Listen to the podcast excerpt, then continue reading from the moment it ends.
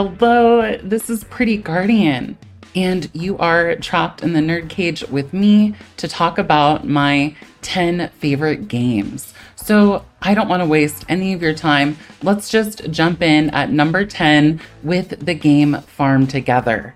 So, this game almost didn't make my list, but you know, I love cozy games, I love casual games, and in this one, you get to decorate and run your own little farm. It does have some multiplayer elements there. People can come visit your farm and they get a little buff for working on it. And then you're also able to visit other people's farms and you get a little buff for working on theirs. So, definitely a cute, fun little game. I've spent over 700 hours decorating and designing farms in it. I love it. At number nine on my list is the game StarCraft. So, StarCraft is a real time strategy game, and it is like the sci fi version of Warcraft made by Blizzard way back in the day. And I just love this one.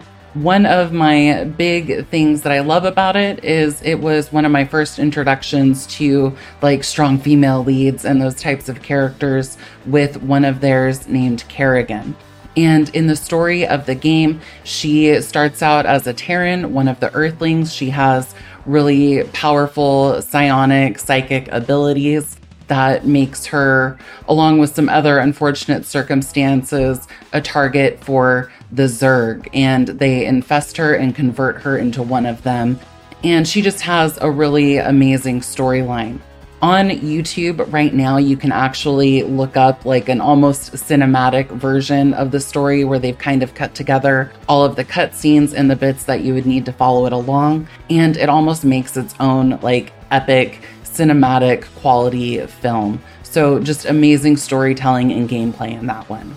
At number eight on my list is the game Diablo 2. This one also has just excellent action gameplay to it. One of the things that I really love about the Diablo series is the lore. I think that they've made a really interesting, dark and gritty world of sanctuary where you have angels and demons and the humans in between them, all just kind of waging this ongoing war with each other. I found a lot of the world building elements to be really inspiring in that sort of like fantasy author part of my brain. For example, with the rogues having them be part of the Sisters of the Sightless Eye and a lot of the the different factions and groups within Diablo. It also has really like tight action RPG gameplay. You can jump in there and just kill hordes of demons, and that's always a fun experience. I think that for the time that the game came out, it had really good graphics. I feel like that they were different because they kind of went with an almost more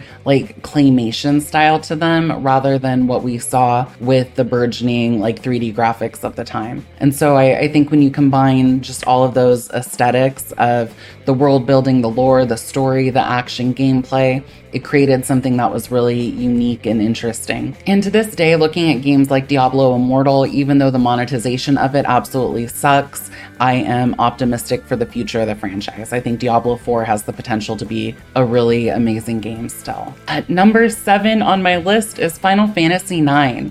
You know, I love a good JRPG. And so I've always been a big fan of the Final Fantasy series. For me, Final Fantasy IX is where they really amped up the fantasy aspect and just turned the volume way up on that. I think it had a beautiful and engaging world, a really bright and interesting art style, and I loved all of the little mini games, like the little jump roping mini game in the beginning, or later on as you collect cards throughout the game, there's a lot of like card battles and little things like that that are in there too. So, just a really fun and interesting game. It had a beautiful soundtrack. And as you move further away from Final Fantasy IX, Final Fantasy 10, 11, 12, you start seeing a shift away from that high fantasy world building. Like when you get into Final Fantasy 15, it almost looks like a fantasy version of our modern world, which is a cool and interesting aesthetic for people that are into it. But I loved the almost fairy tale aspect of Final Fantasy 9. And it's one that I hope that they do a remake or at least like a better quality remaster than what they've done so far. At number six on my list is the game Pokemon XY. So, this one to me, I think just had a really beautiful aesthetic to it. I loved being able to rollerblade around the maps and check out the different Pokemon. One of my favorites was Florges. I just thought that she was absolutely gorgeous. And overall, this was just a really beautiful and fun game. It also gave us a lot of customization options as far as like decorating and making our little trainer really personalized and feel like our own. And I just thought that it had a really engaging and interesting world to explore. When it first came out, there was a lot of hate towards it. There were people that didn't like that they reused a lot of older Pokemon. I personally enjoyed that they did because I felt like they gave us a really good mashup of the classics along with some new ones to kind of keep things interesting and keep things spicy. The other thing that I heard a lot of people say as criticism of the game is that it was too easy. I will kind of agree that maybe compared to like one, two, and three, maybe it was a little bit easier. It does seem though that like people have had a sufficient challenge from it because a lot of people who go back and replay it when I'm watching like playthroughs on YouTube and stuff, it seems like there's still a lot of like party wipes and a lot of challenge that people are experiencing with it. And especially when you compare it to the versions that came later on, like Pokemon Sun and Moon or Pokemon Sword and Shield, we're kind of able to look back and go like, okay, so even though it wasn't as challenging as some of those earlier titles, it definitely had more challenge to it compared to a lot of the more recent ones. For me, it was a very good middle of the road sort of challenge, and I appreciate that in a game. At number five on my list is the game Atelier Ryza. This one is part of the Atelier series. I know some people like to get fancy on you and pronounce it Atelier, but within the games themselves, they don't really do that. So I'm just going to call it Atelier and call it a day. This one was really fun to me because even though I've enjoyed the aesthetic and like the shopkeeping and alchemy aspects of some of the previous Atelier games, this one I feel like had the most polish when it came out. The graphics were just bright and beautiful, and even the alchemy system, I think, was much more put together than some of the earlier versions. So, when it all kind of combined together, it had a gameplay experience that I found really engaging from beginning to end. And I also really liked how they did the storytelling, where the obstacles started out really small. You know, you were just gathering some herbs and fighting some slimes. And then eventually the story grew into something more grand and impactful. So overall, I think it was just a really well done JRPG. And I'm looking forward to playing the second one in their little lineup and any future games that they come out with too. Number four on my list is the game Pathfinder Wrath of the Righteous. I love a good CRPG like Divinity Original Sin or Pillars of Eternity. This one to me just really has a high level of polish to it. It's very well done. It has interesting gameplay because it kind of explores some of these more demonic elements of the D&D setting. So you're kind of encouraged to really play with that like good and evil a little bit more than something like Kingmaker where you're just kind of that standard hero of the story. So in addition to playing with the morality, I think the graphics look amazing. The gameplay I think is excellent. It's very narrative driven, but there's lots of dialogue options to explore, lots of little maps for you to explore different tactical battles that happen. And it also has the sort of conquest system where you can build up your army and fight against other armies as you like conquer the demonic realms. So overall, just a very exciting and creative CRPG. I think Owlcat Games is a great studio, and I'm also looking forward to their future projects. At number three on my list is the game Genshin Impact. This is the best free to play RPG that you will find on the market. It is available on mobile, and then I also play it on the PC. That's kind of my preferred place to game. So, their world is just this big open world environment that you can climb and glide and explore. And there's just all kinds of like puzzles to solve and monsters to fight, and just a lot of really cool things built up in this world. I will also give MiHoYo a lot of credit because they do this kind of like six week development cycle where there's always some sort of event or new content or different things coming out for you to check out within the game. When I first got into it, they had talked about having a five year plan with new zones and stuff like that to explore. And so far, they've done a really good job of delivering on that. There's been lots of new content coming out for the game. Their character design is absolutely stellar, and I don't think that I've found a sort of like anime or mobile game within their niche that has really done it better for me. You have a, a good variety of female characters, male characters, and different types of male characters too. Like some are really cute and feminine, some are big, buff, and strong, and just kind of this like interesting variety of characters there to play with. One of my favorite aspects to the game is that the main storyline is voice acted. To me, it just adds a level of depth and realism and makes me feel more immersed in their world, that the characters I'm interacting with have their own voices and personalities. I think it's just a really interesting game. And like I said, definitely the best like free to play game that you're going to find on the market.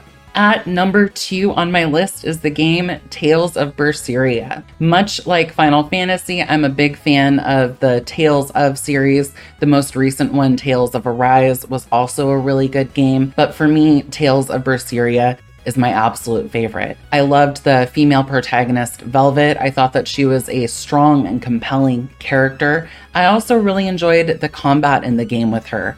I just felt like it was so lightweight, like you were able to flit around the screen and do these amazing flips and kicks and, and fight these really fantastical enemies. But it also felt visceral in a way, like when she would pull out her demon arm and start screaming and slashing through enemies.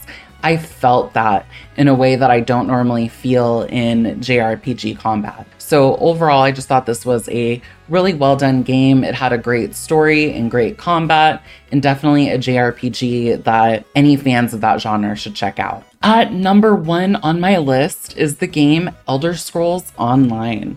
So, funny enough, with this one, my first experience with it is that I hated it. Coming from Skyrim, I just felt like the world felt too closed off, that the gameplay was a little bit weird. I don't know, there was just something about it that rubbed me the wrong way. So I put it down. I actually had Steam return it, did not want this anymore. And then about a year later, when they did their One Tamriel update, I came back to it. So One Tamriel was a really interesting update because it changed the way that leveling and stuff works in the game so that you were able from the start of the game brand new character to jump in and experience any of the content. You were no longer bound by level to like whatever specific area you were in and then it also opened up the different factions gameplay for you to experience that as well. So, kind of like in World of Warcraft, where the Horde versus the Alliance had kind of a different gameplay experience, in Elder Scrolls Online, you had a different storyline depending on which faction you chose. But now you're able to go through and experience all the storylines on one character, which I thought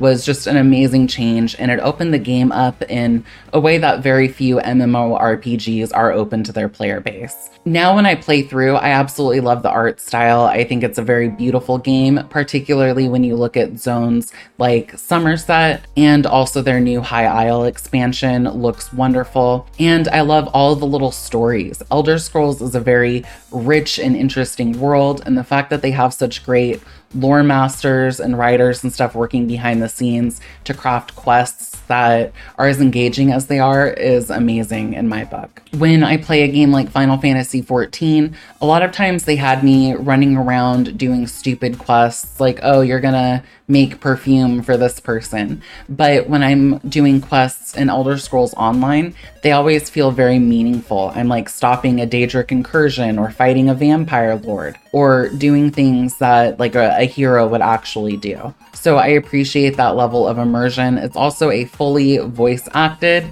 game, which I just think is incredible. You know, I enjoyed it in Genshin Impact and I enjoy it here in Elder Scrolls Online. I've put over 1800 hours into this game and it is one of my absolute favorites. That is my list of my 10 favorite games of all time. If you like some of the games that I do, or you want to tell me about your favorite games, jump down there in the comment section and leave me a comment.